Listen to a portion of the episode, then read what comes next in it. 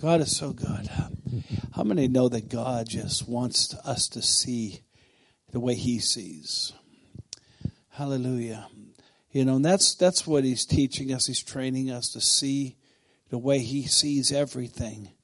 Because the way he sees everything is uh, is greater than anything that we could see down here.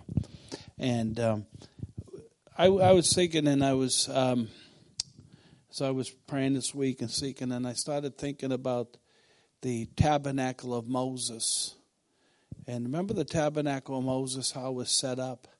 Remember it had three different rooms, three, or I should say three different compartments, if you want to call them. And uh, the first place you would enter in would be the outer court. Okay, and it was just like it sounds, it was outside and outer court. And after that, then you would come up to the tent. And you would go into the tent, and you would enter into what's called the holy place. And then after that, you'd come to the veil, which leads into the most holy place. And uh, and it all, it has, a, everything about is about that is so important. Uh, has something to say about us in our life, in our walks with God. There's many ways you can teach on that. It's interesting. Um, When you look up when the children of Israel were traveling in their little wilderness for forty years, and they would set up the tabernacle of Moses because they would set it up everywhere they stopped. And they would be they would be set around that tabernacle. Certain tribes would be in certain places. But if you were looking from the sky, what you would look down and when you would see the tabernacle of Moses, you would see a cross. Even in the way God set up his people. Everything is set up. Everything points to the cross. Everything points to Jesus. You know, even I was thinking about, even when I was thinking about the uh, furniture, because the furniture all means something to us in the tabernacle of Moses. There was different furniture, and it was made up of different material. You would go through the gate, and the first thing you would approach was a brazen altar. And in that brazen altar, there would be fire. And that's where the Israelite would bring the sacrifice for sin or whatever. Okay, would bring it there, and the priest would present the offering to God. It's interesting that that piece of furniture was made of brass. Okay, it's made of brass. Remember that for a minute. And after you pass that, you go straight back. And the next piece of furniture you would hit would be the was called the brazen laver. It was also of brass. And it was water in there. So the priest could come in and he could wash his hands and he could wash his feet to prepare to go into the, into the tent. Both of those pieces of furniture were brass. Because they speak of something. You know, the first one, the brazen altar, speaks of death to the old man. Okay? It's or judgment to the old man, I should say. God brought judgment to the old man because brass symbolizes judgment. And then again, you go to the brazen altar, it's also, you know, it's still dealing with, you could say, uh, uh, The first, I'm sorry, the first one, if you want to look at it, was uh, judgment against sin. And you could say the brazen laver, you could look as death to the old man, a judgment to the old man. So there was something about these things. And, you you know, we've done this before in the past. We've done teachings about these, what they all mean. But after that, you would go into the tent. And when you went into the tent, it was interesting. On your left side... There was a, uh, I mean, a, a golden candlestick. It's not brass. Judgment was done and taken care of out there. Our old man was dealt with out there. Now we're dealing with gold, the, the uh, golden altar of incense on the left side. And over on the right side was called the table of showbread. It was made of shittim wood and it was overlaid with gold. Okay? And then if you went a little bit further, you come right before you go into the, the next compartment, the third place, the Holy of Holies. There was what was called the golden altar of incense. Everything is important. Everything speaks to us. We already talked about the first two. But when we went again, going back, going into the tent, on the left speaks of the candlestick. And if you study that, it speaks of the speaks of the fruit of the Spirit, and it also speaks um, of the gifts of the Spirit. Okay, that's what it um, talks about. We you know you can do a study, okay, on on that. But on the opposite side was the table of showbread. All right, which speaks to me. When you think of a table, you think of a place where you go to eat, a place of fellowshipping when you eat, okay? Then from there you go up again to the uh, golden altar of incense.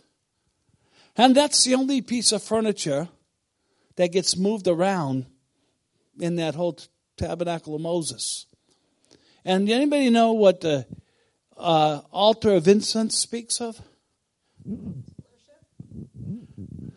Prayer, praise, and worship.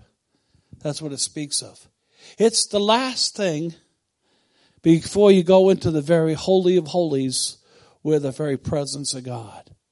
And it's interesting, that's the one piece of furniture that's out in the holy place, that's on the On the um, on the Day of Atonement, the once a year when the high priest could actually go into the very presence of God in there, that that golden altar of incense would go in there before him. And and uh, and to me, when I think of the golden altar of incense, I think of like prayer, praise, and worship. And what happens is prayer, pr- praise, and worship is what brings us into the presence of God. It'll carry us over into the presence of God. There's something about prayer, praise, and worship, you know what I mean, that just moves the heart of God, and Holy Spirit starts moving in our life. How, how many have sat there in prayer and just complained to God and really felt the great presence of God? We don't. We don't. That doesn't bring us in. But prayer, praise, and worship. It's boy, it's it's it's uh it's an incense to God. Golden altar of incense, you know. Let my prayer be like incense, the psalmist said. Um, but all those things which speak of something for us today are all these things to help to bring us into the very presence of God. Every one of those has something to do with us. And did I mention, I can't remember if I mentioned just a moment ago, but when you look at the furniture, the setup of the furniture, and I just, uh, uh, and I might have known this before, but I was just thinking about this, uh, I think it was yesterday, today, that when you look even, I'm sure I knew this because I'm such a smart guy, um, but even when you look at the furniture, it's shaped as a cross. You know, all the ones is you got the altar, brazen altar here, in front of it you got the uh Uh, uh, the brazen laver, and then way in you got the golden altar of incense. They're all in a line, except the golden altar of incense and the table. They're over on the left and on the right. And I think God's just showing, again, he's showing us the cross, how important the cross. It's all about Jesus.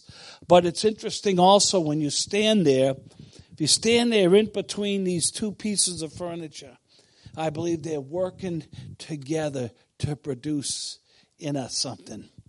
Amen? It's, but it's very, very important that God, he is always wanting to get us back elevated in our thinking to where he is. Jesus said that where I am, you may, I, where I am, you may be there also. It was the Lord's purpose when he came to die for us and to rise from the dead is to take us and to bring us where he is, into the very presence of God. But God loves elevation. He loves it when we think big. He loves it when our mind is on him and that we're trusting in him. Uh, amen. Um, but anyways, the table is showbread. I just want to talk just for a few moments, okay? Uh, we're going to talk about the table of showbread, all right? It's a table. God set up a table. He put some bread on there. He's telling us he wants us to come and eat. Okay? He wants us to eat. He wants us to fellowship. Uh, T- Tony, can you put a uh, first scripture up? And uh, Lord given instructions to Moses in building the temple, I mean, building the tabernacle and all the different things. God was giving him instructions. And thou shalt take fine flour and bake twelve cakes thereof of bread, two-tenths deal of one cake. And thou shalt set them in two rows, six on a row, upon the pure table before the Lord. Amen. Now, I'm not going to sit there and do a lot of reading in Leviticus. Leviticus can be kind of a, uh, you know, tough book, you know. But uh, I just wanted to bring the, the point out where they made a table and they made bread. When God gave Moses the instructions for the tabernacle, he gave detail for everything. Everything means something in our life. When God's, what God's word says to us, it all has meaning, okay? It's all very important. Um, but a table, I said, is a place where we eat. It's a place of fellowship. And you could look the bread on, on top of the table. Jesus is the bread of life, okay? Um, what we do is we go to that table when we fellowship with God, when we fellowship with Jesus, and we eat of his life. And that's what's very important. Uh, and next scripture, Tony. And thou shalt set upon the table showbread before me always. Uh, uh, okay, she can bring New American. And you shall set, and this is New American Standard, and you shall set the bread of the presence, the bread of the presence on the table before me at all times. So what's on the table? It's two stacks of bread. If you went in, you saw it to be two stacks of six bread, loaves of bread. And I believe this, that six is the number of what? Man. Okay? And I don't believe it's an accident that it's six. You know? Six isn't the glory number. Six isn't seven. You know, six isn't number three or number one or some of those cool numbers. Five? Five's a good number too. But this number of six, loaves were for a reason. Okay? Six is the number of man, and these loaves are about man. The man Christ Jesus, and the man made in his image. One stack is the man Christ Jesus, made in the image of God, and or, or, it is God, I should say. And the other six is talking about man, made in his image. The first stack speaks of what the man Christ Jesus did for us, his redemption and redeeming us. Okay? And one stack speaks of what happened to man because of what Jesus did for us. Believing and receiving is how, how that affected us. Now, it's so important that we eat from both stacks. Okay? It's important. What? Why did the Lord, he put certain bread on there, certain amount of bread. He put there for a reason. And I believe the reason is, is because the greatest thing that we can eat of is of his life. The greatest thing we can do is eat of what he did for us. His redemption was the most powerful thing that anyone ever did for man. When Jesus came down and he came to die for us, when he came to redeem us, to reconcile us, to bring us back from the hell that we were living in of death, the devil, the world, the flesh, the whole, the old man, the whole nine yards. The greatest thing Jesus did was came and he died for us. But there's two stacks. We need to eat of what Jesus did. But we need to eat also of how that affects us, how important that is that affects us. It's not enough just to see one stack of seeing all that Jesus did. Well, praise God, that's good news. But we need to see how that affects us, because he came to affect our lives. He came to free us from this bondage that we're in. You know, we're free men, we're free people. Jesus came to free us so that we could rule and reign in life. And not here to rule and reign over anybody. You know, I mean, you got a lot of rulers out there. I like watching these documentaries you see about Hitler and Stalin. Oh, Stalin. Stalin. You know, some bad dudes. Bad dudes. Awful, awful dudes that wanted that power to rule over man.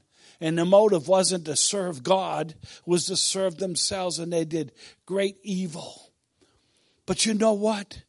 God came and gave us, through what he did for us, the power so that we could rule over our own lives. If we could just rule over our own lives, our lives would be so affected. But we can. We need to realize that we rule. We're not ruled over any longer. The world doesn't rule us. The flesh doesn't rule us. The devil doesn't rule us. But we've got, we've been given our rulership back that God gave to Adam in the Garden of Eden. Take and multiply, increase. Adam, take your place. And he's restored us to that place where we can rule and reign. I'll tell you something. You maybe could rule a city, a state, a country, or the world. That won't make you happy. But if you and me could rule in our own lives, to rule over that I'm making a decision, instead of my flesh, the devil, what a way, what a life. But we have that. Jesus restored that. But we need to eat from both stacks. One, one stack of six cakes is what he did for us. And we've said this before here, but I'm going to say it again. He was crucified. He died. He was buried. He was quickened or made alive. He was raised. And he was seated at the right hand of God. That's these six loaves is the things what Jesus went through and what he did. And on that other side, there's another stack of cakes. Is how Jesus, what how what Jesus did affected us. Jesus didn't just die for us. He died as us. He brought us down with him. He brought us up with him.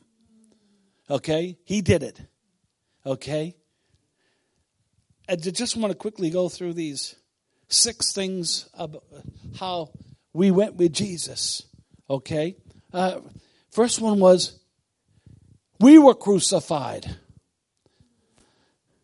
Okay? You know, it's important to know you're dead. You know that you were crucified. It's important. We need to know that. We were crucified. Paul says, I am crucified. I'm not going to be crucified. He says, I am crucified because he wasn't crucified. I think he lost his head. Did he lose his head? I'm trying to think now. He was martyred. I think he, uh, yeah, I think he, I think they took, took his head off uh, because they couldn't crucify him because he was a Roman. They wanted to crucify him, but as soon as he said, I'm a Roman, they couldn't crucify him. But Paul says, I am crucified with Christ. But something great about this, nevertheless, I live. If it's not I, but Christ liveth in me. And the life which I now live in the flesh, I live by the faith of God, faith of the Son of God who loved me and gave himself for me. I've been crucified with Christ. When he was crucified, we were crucified. He took us down with him. Then something else happened when we were crucified. Because usually when you're crucified, the next step is you die. Okay, we were crucified, and so we died. Next scripture, Tony. For the, lo- for the love of Christ constrains us. What holds us together? Not the fear. Not the fear, not the threats. But the love of God constrains. The love of God holds us together. Aren't you glad about that? The, for the love of Christ constrains us. Because we thus judge that if one died for all, then we're all dead. See, we died with him. Amen. Aren't you glad about that?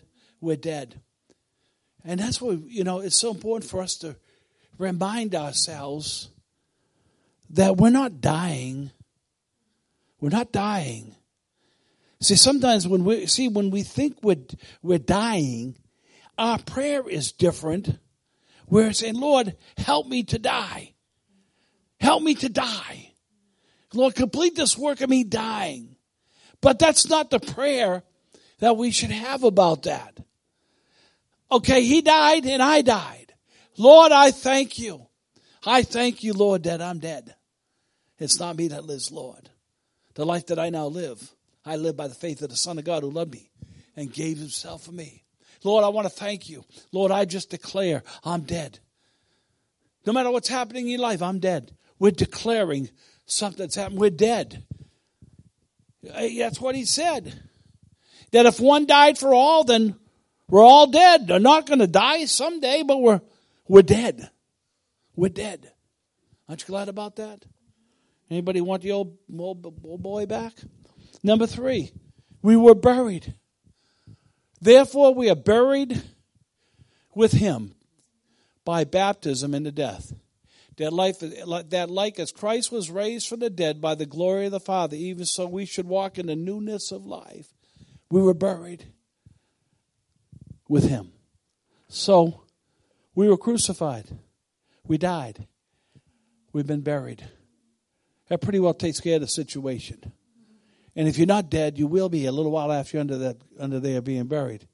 And, I, and I've always told the story of the old movie, the old Western I watch. I like that. Oh, see, I had good. There's a story I told her.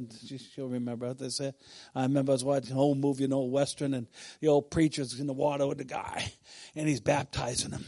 He puts the guy under there, and as he gets puts the guy into the water, then he begins to spew talking about all these things, and the guy's head is bobbling like, you know, he's dying, you know. But uh, but no, when we go under, when we're buried, we're dead. We're dead. Thank God.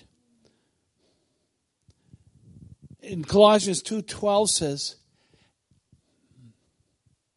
oh,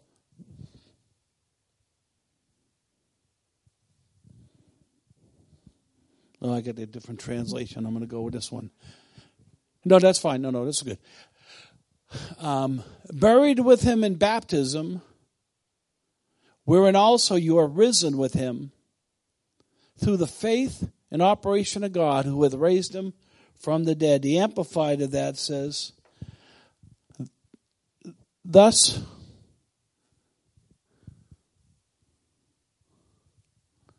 something's weird today. Oh, that's right, I got a different Amplified. I don't know how I got that. I got the old, it's called the old classic. I bought and I paid for a regular one. This thing's going crazy. I got the class. Okay, let, let me read mine here. Thus were you circumcised when you were buried with him in your baptism. Circumcision speaks of cutting off the flesh. We're not in the flesh no more. We're not in the flesh. We're buried with him. And I don't mean to stay long on this, but number number four, we were quickened. Jesus was quickened. We were quickened. In Ephesians two five says, even when we were dead in sins, had quickened us together with Christ. You notice one thing you see in each one of these verses. It's always with Christ, in Christ. Okay? It's in Christ. Because it happened with him. He did it. Even when we are dead in sins, he's quickened us together with Christ.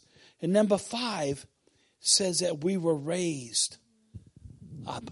Jesus was raised up. Remember, after he was After he was quickened, life came back into him. Then he came out, and we were raised up or resurrected. For if you've been planted together in the likeness of his death, we shall be also in the likeness of his resurrection. But, you know, I want to bring a point out here while we're on the subject. Um, if you go to the original, it reads something like this. For if we, and I like this better because it's better. For if we have become united with him in the likeness of his death, certainly we shall also be of his resurrection. Okay? We shall be also of his resurrection. We're in that same resurrection. The other words in the, the likeness is in italics, which means it's not in the original. But we're in the same resurrection of the Lord. We've got the same resurrection as the Lord. Um, we've been raised up. Paul said in Philippians three ten, he says, he was, you know, you can skip that one other one. He's, Paul was praying. It was almost like he was reaching out. He said, that I may know him. Paul, you don't know, you don't know Jesus? You don't wrote two-thirds of the New Testament? With all these revives, all these things, God used you? No, no, no. Paul, he, he, he had a hunger to really, he wanted to know him. He wanted to really know him. He said that I may know him and the power of his resurrection.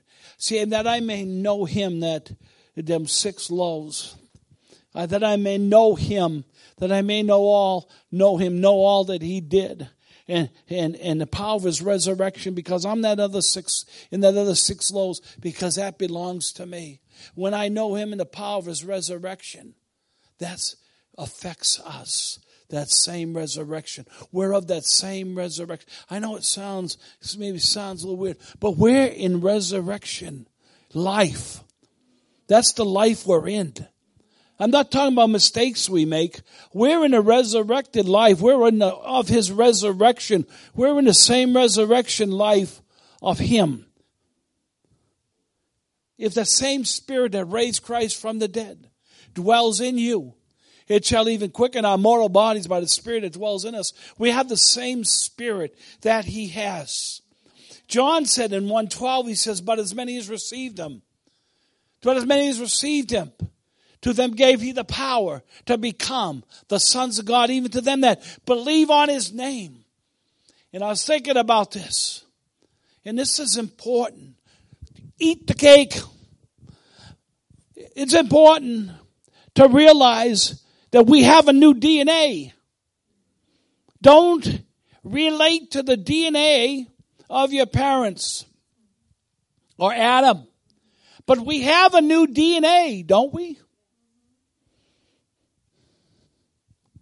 We have a new nature. Do you want me to take a few minutes, see if I can find the scripture? No, I won't do it. But I can find the scripture. We have the nature of God. We got the D N A of God. We got the nature of God. We've got the life of God. We've got the Spirit of God. See, eating the loaves. This is who we are. This is eating. We need to continue to eat of who we are, not what we were.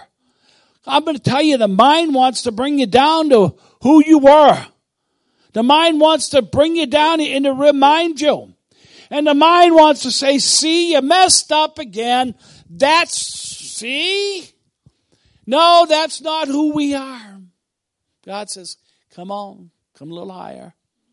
Yeah, I want to elevate your mind. I want to elevate your mind until you, you don't see that anymore. His life is in us. It's fully, we're of that resurrection. And the last one is we were seated with him.